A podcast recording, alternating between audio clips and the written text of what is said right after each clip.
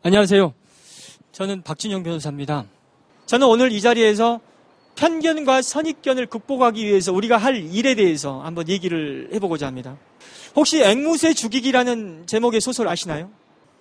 제목이 좀 특이하죠. 한 변호사의 멋진 변론에 대한 얘기입니다.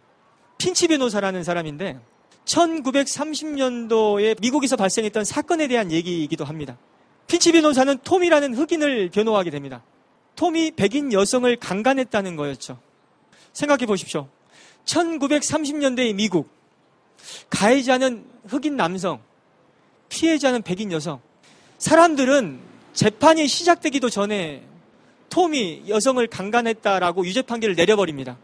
지금도 흑인에 대한 백인의 편견이나 차별은 여전히 존재하지 않습니까? 그런데 실은 톰은 죄를 저지르지 않았습니다. 억울했습니다. 그 핀치 변호사의 딸이 아빠한테 물어요. 아빠, 과연 이 사건에서 우리가 이길 수 있냐고. 그래서 핀치 변호사가 뭐라 했는지 아십니까? 그러기는 어려울 것 같다. 근데 덧붙여서 한 말이 있어요. 수백 년 동안 우리가 졌다 하더라도 시작도 하기 전, 하기도 전에 이기려는 노력을 포기하는 것은 있을 수 없다라고 얘기하죠. 참 멋있는 말이죠. 어, 저는 저 스스로도 편견을 경험한 변호사죠. 전라도 완도에서 배를 타고 들어가는 섬에서 태어나고 자랐습니다. 여기서 고등학교까지 나왔고요. 대학은 제가 한 학기를 나온 게 전부입니다. 그래서 제 최종 학점은 고졸이죠. 다행히도 2002년도에 44회 사법시험에 합격을 했습니다. 우쭐댔죠. 그런데 실상 법조계로 들어가 보니까 처절한 현실을 경험하게 되더라고요. 개인한테 중요한 사건을 검증도 되지 않은 고졸 학력의 친구한테 맡긴다는 게 얼마나 위험한 일입니까? 어찌 보면 그게 학벌에 대한 편견일 수 있고 그 사람이 살아온 과정에 대한 편견일 수도 있고 저는 또 그 편견을 받게 된 하나의 또 피해자일 수도 있겠죠. 그러다 보니까 저는 국선 사건을 많이 하게 됐습니다. 한 달에 4, 50건씩도 하고 많을 때 70건 이상씩 했어요. 그 와중에 맡았던 사건이 제 인생을 바꾼 수원 노숙소녀 사건이었습니다. 수원 노숙소녀 사건이 어떤 사건이냐면 수원에 있는 한 고등학교에서 여자아이의 시신이 발견됐죠. 지적 장애를 갖고 있던 노숙인 두 명이 억울하게 유죄 판결을 받게 되죠. 그런데 얼마 지나지 않아서 그 두 명 외에 가출 청소년 다섯 명도 범인이다라고 조사를 받게 되죠. 저는 그 아이들의 국선 변호인이었습니다. 그 검사 법정에서 이런 얘기를 해요. 그 노숙 청소년들은 노숙을 하던 아이들이었기 때문에 들고양이와 같은 야생성도 갖고 있었다라고 표현을 합니다.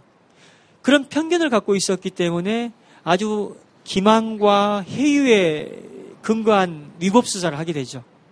그 아이들 사건이 억울하다라고 보기 시작했던 가장 큰 근거는 억울함의 그 절규가 담긴 편지였습니다. 그 아이들 중 한 명이 그 아이들을 보살펴 줬던 그 청소년 상담 지원센터 선생님한테 보냈던 편지였죠. 제가 아무리 가출해서 양아치처럼 살았지만 선생님만은 저를 믿어주셨으면 좋겠어요. 안 했다고 난리를 쳐도 검사가 몰아붙여서 난동 피우면 없던 죄도 생길까봐 막장이다 생각하고 인정했어요. 선생님과 했던 약속 지키려고 애를 썼는데 설마 제가 사람을 죽였을까요? 이게 천 원을 빌려서 쓴 편지지에 적힌 내용이었습니다. 네 장짜리였거든요. 네 장의 편지에는 절규가 담겨 있었죠. 믿어달라. 우리의 억울함을 풀어달라는 게 아니라 일단 믿어달라는 거였거든요. 사람을 죽이지 않았음에도 불구하고 사람 죽였다는 자백을 갖다 어떻게 쉽게 할 수 있어라고 생각하지 않습니까? 그런 자백은 7, 80년도에 참기 힘든 고문을 할 때나 가능한 게 아니냐라고 생각하지 않습니까? 잔인한 폭행이 없었음에도 불구하고 사람 죽였다는 자백을 했었습니다. 그 이유가 뭔지 아세요? 가출 청소년과 지적 장애인 입장에서는 아무도 도와주지 않은 상황에서 내가 이 상황을 빠져나갈 방법이 없다라고 생각한다면 얼마든지 사람 죽였다는 자백도 할 수 있어요. 그렇게 자백한 이후에도 설마 내가 죽이지 않았는데 유죄 판결을 받을까라는 어떤 의심을 계속 가지면서 자백을 하는 거거든요. 자백을 하지 않으면 절대 이 상황을 빠져나가기 힘들다라고 생각하는 거죠. 최근에 굉장히 이슈가 됐던 사건, 물론 최순실 사태 때문에 좀 묻히긴 했지만요. 3대 나라스포 사건이라고 혹시 아십니까? 슈퍼에 강도 3명이 들어갔습니다. 거기에 있던 할머니가 사망을 합니다. 질식사를 하게 되죠. 강도 치사 사건입니다.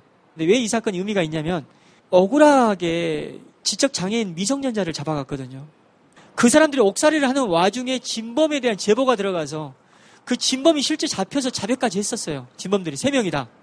근데 그 진범들의 자백을 무시하고 그 사람들을 석방하고 그 지적 장애가 있고 미성년자인 이 사람들을 계속 옥살이를 하게끔 만들어버린 사건이에요. 이런 잔인한 공권력 행사가 있었던 사건이거든요. 여기서도 또 편견이 작동합니다. 가난하고 장애가 있는 좀도둑 전과의 애들은 얼마든지 그 슈퍼에 들어가서 범행을 할 수 있어라는 어떤 별다른 근거가 없다 하더라도 이들이 자백하면 우리는 인정하고 갈 수밖에 없어라는 어떤 선입견이죠 이런 것도. 저는 어떤 얘기를 하고 싶냐면요. 다르지 않다라고 생각해 줬으면 좋겠어요. 또 충분히 저 사람도 능력 있는 사람으로 발전할 수 있다라고 생각해 줬으면 좋겠다는 생각이죠. 그 저 사람의 지금 모습이 하찮고 나약해 보이더라도 얼마든지 발전 가능성이 있는 사람이다라는 생각을 가지면 편견이라는 건 쉽게 가질 수 없다라고 저는 보고 있습니다. 세상은 복잡합니다. 수많은 사건이 벌어지고 있고 일들이 벌어지고 있죠. 억울함을 풀어주는 것도 굉장히 중요합니다. 하지만 왜 억울한 일이 발생했는지를 낱낱이 밝혀야 돼요. 그래서 잘못했던 사람들한테 그 사람을 비난하기 위함이 아니라 그 잘못했던 사람들이 인정을 하고 반성하게끔 만들어주는 게 필요합니다. 그래야지 다시는 이런 일이 발생하지 않습니다. 그런 사건들 다시 발생하지 않게끔 하려면 그 사건들이 어떻게 해결되고 어떻게 결말 지어지는지에 대해서 우리 시민들이 계속 관심을 가져줘야 됩니다. 질문 받고 네. 끝을 내겠습니다. 예. 국산 변호사를 하고 이렇게 좋은 일을 하시는 건 알겠는데 그래도 수익이 많이 안 되는 일이잖아요. 그런데도 지속적으로 이 일을 하시는 이유가 무엇인지. 수많은 사법 피해자들이 우리 사회 곳곳에 널려 있습니다. 그런 사업, 사법 피해자들의 목소리를 들어줄 수 있는 기구 자체가 우리나라에 존재하지 않아요. 그렇기 때문에 그런 역할을 누군가는 해야 되는 것이고 그런 역할을 제가 하고 있기 때문에 그 사건에 전념할 수밖에 없는 거죠. 그래서 오늘 어찌 보면은 법정에서 변론을 하는 게 자연스러운 변호사가 시민들 앞에 서서 이런 얘기 한다는 것 자체가 또 의미 있는 시간이 아니었을까 생각을 합니다. 감사합니다.